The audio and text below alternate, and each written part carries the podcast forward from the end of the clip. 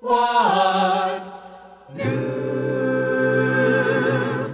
How is the world treating you? On behalf of Pastor Henry Harder and the Renewal Singers, I welcome you to another broadcast of What's New. My name is Ed Peters. We continue today in Matthew chapter 4, moving on to verses 18 through 22. On our previous study, taken from verses 12 through 17 of this chapter, our focus was on the imprisonment of John the Baptist and on Jesus moving his headquarters from Judea in the south to Capernaum in the north. Now, here, beginning with verse 18, we have Matthew's account of how Jesus began to gather his disciples. In the Gospel of John, chapter 1, verses 35 through 42, we are told that there had been a prior meeting between Jesus and these men. This had taken place down south around Jerusalem, before John the Baptist had been put in prison by Herod. Now, here in Matthew's account, this was apparently their second meeting. Here at the Sea of Galilee, when he meets them again, he calls them to follow him. In the record given to us by Mark and Luke, we are told that these men turned to fishing once again, and Jesus called them again, but this time to apostleship.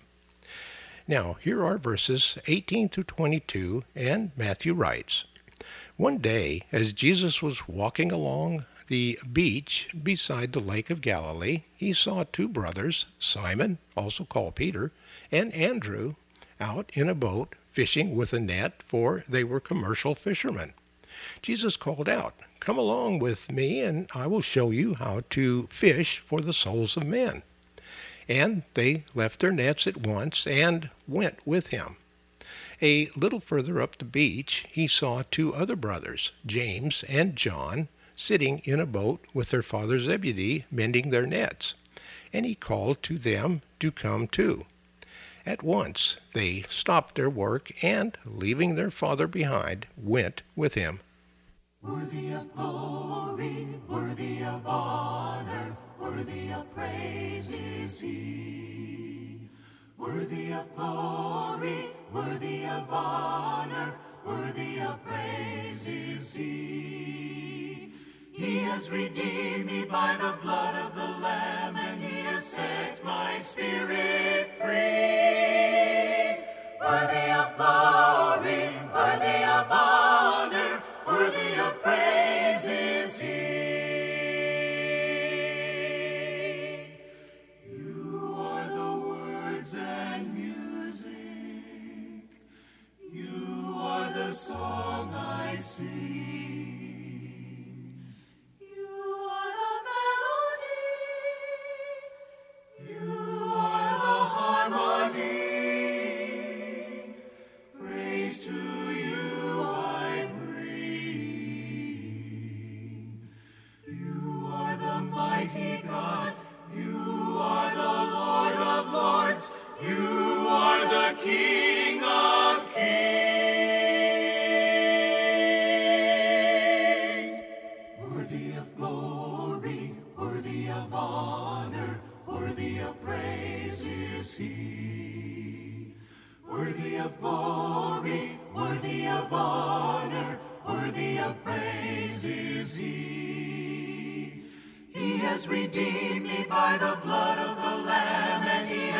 Set my spirit free. Worthy of glory, worthy of honor, worthy of praise, worthy of praise, worthy of praise is he.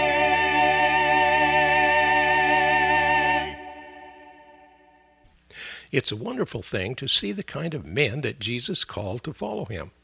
They were ordinary people, not perfect nor well educated. Now, because he could use imperfect men like the disciples, he may be able to use people like you and me also. Now, here with our study is Pastor Henry Harder. The Christian faith is built not on ideas or philosophies, but on a person, on Jesus Christ. It has been said that Christianity is Christ. Christianity is not a theology or set of decrees or dogmas. It is a person.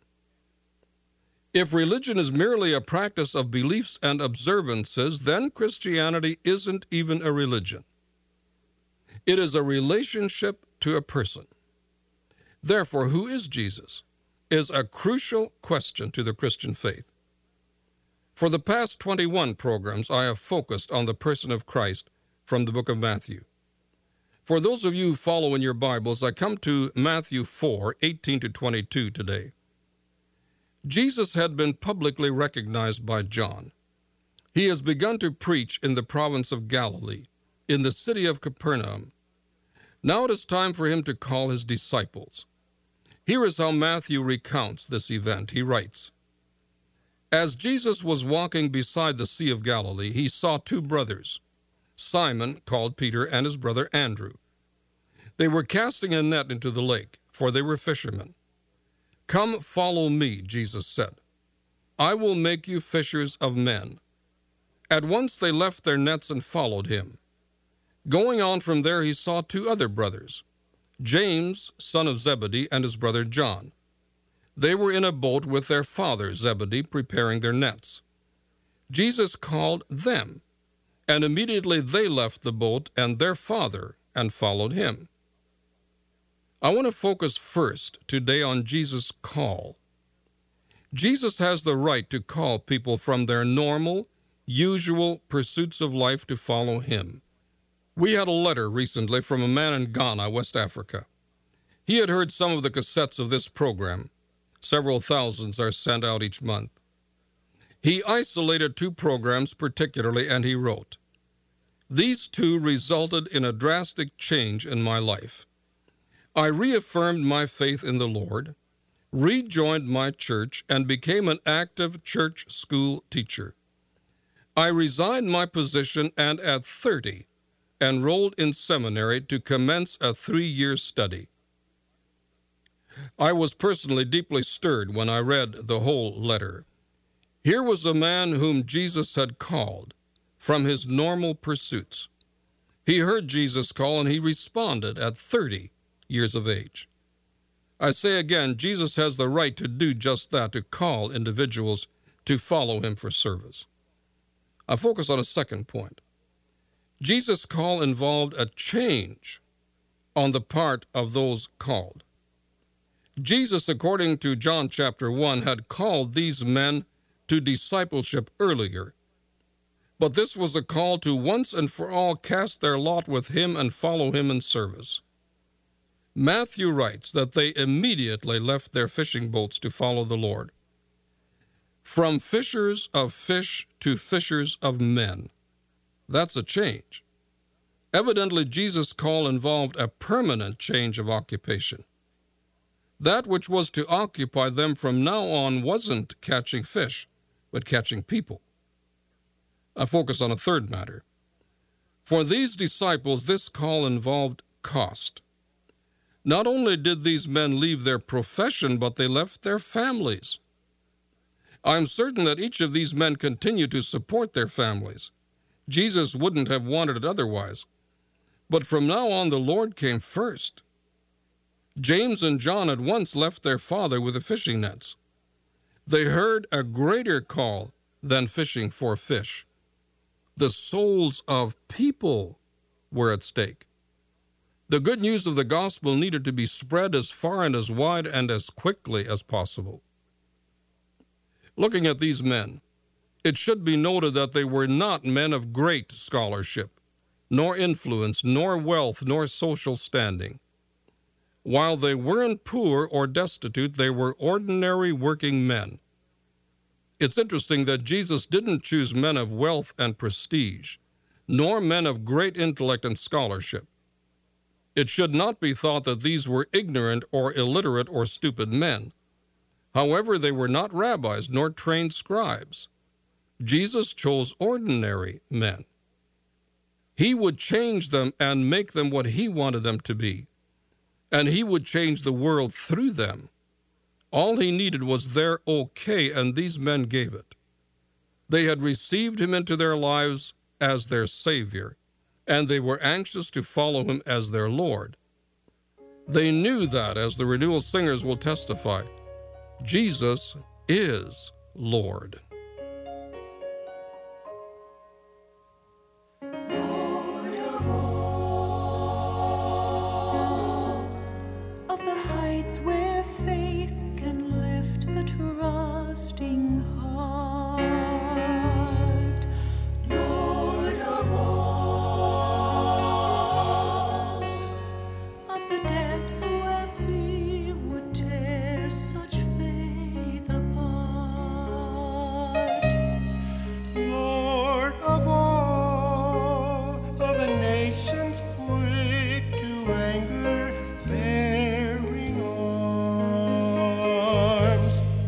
Lord.